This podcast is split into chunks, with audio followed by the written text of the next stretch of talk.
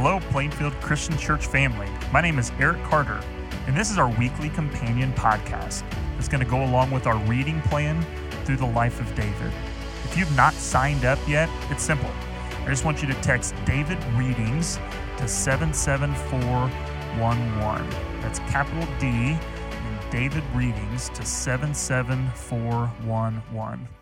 Each week, we're going to bring on a special guest to discuss one of the readings from that week. Uh, and we just want to see how has God spoken to them through that text and, and hopefully bring you some encouragement. Here at Plainfield Christian Church, we want to be known as people of the Word. Uh, so I'm encouraged that over 700 of you have already signed up for these reading texts that you get in the morning. Uh, this might be your first venture into reading God's Word every day. And if that's you, I just want to say I'm proud of you. That's a big step. And just as a reminder to you as you as you begin this reading journey, is we don't read God's word to, to, to earn God's love. It's a way for us to enjoy Him more fully. So this week we're joined by our next gen director, Morgan Eggers. Morgan, welcome. Hey, thanks for having me. Yeah, this week um, we're going to focus on uh, the very first reading that we had, Morgan. That's 1 Samuel 16, 1 through 13. Um, Morgan, first, I just want to hear what about, as you read through this, what in this section just stood out to you as fresh? God spoke to you in a, a new way during this. Yeah, it was it was really early on, kind of the first half of chapter 16. In verse 6, uh, Samuel kind of rolls into town and he sees Eliab, uh, one of David's brothers, and he thought, surely the Lord's anointed stands here. He's like, this has got to be this guy. And yeah. then right after that, God was like, oh no, it's not him. Mm, yeah, totally. Samuel was so sure that it was him, and it wasn't. Yeah, I love this whole section has that, does it? Like, don't trust your eyes. God's up to something totally different. Yeah. Uh, Luke preached uh, a part of this text on Sunday, and and we get to this part where after he goes through all of the brothers and they say, Isn't there someone else? And we find David. And where is David? He's in the pasture, tending the sheep.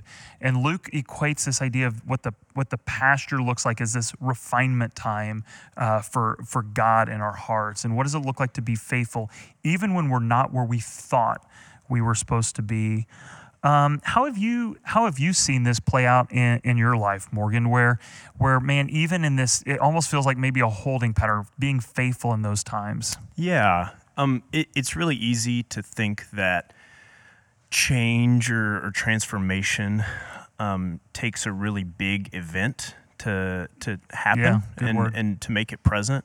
Um, so in my life, I've I've caught myself believing the lie of if nothing massive is happening, um, yeah. God must not be doing anything, and I must just be in between events. Mm. When in reality, I realize that it's in between those big, you know, those peaks and the valleys where God is reminding me who He is preparing yeah. myself for the highs, the lows, um, reminding me that that He's always with me, that His Spirit is here to comfort me and to guide me, um, and really the the mundane things, the transformation that happens in everyday life, um, is what gives you the stability. Or gives me the stability to make it yeah. through just the volatile nature of, of life. Yeah, it's that God working in the boring. Yeah. T- today's the kids' last days of school, and you see the picture from first day and last day, mm. and you're like, no way. And it's like, yeah, yeah, the everyday God's growing you. That's it exactly. In in big ways. Uh, the probably the most quoted section of uh, that of our reading on day one, and I'm just going to read it for us. It, it says, "Don't consider his appearance or his height. Man looks at the outward appearance, but God looks at the heart." You work, Morgan, with Birth Through College. Mm-hmm.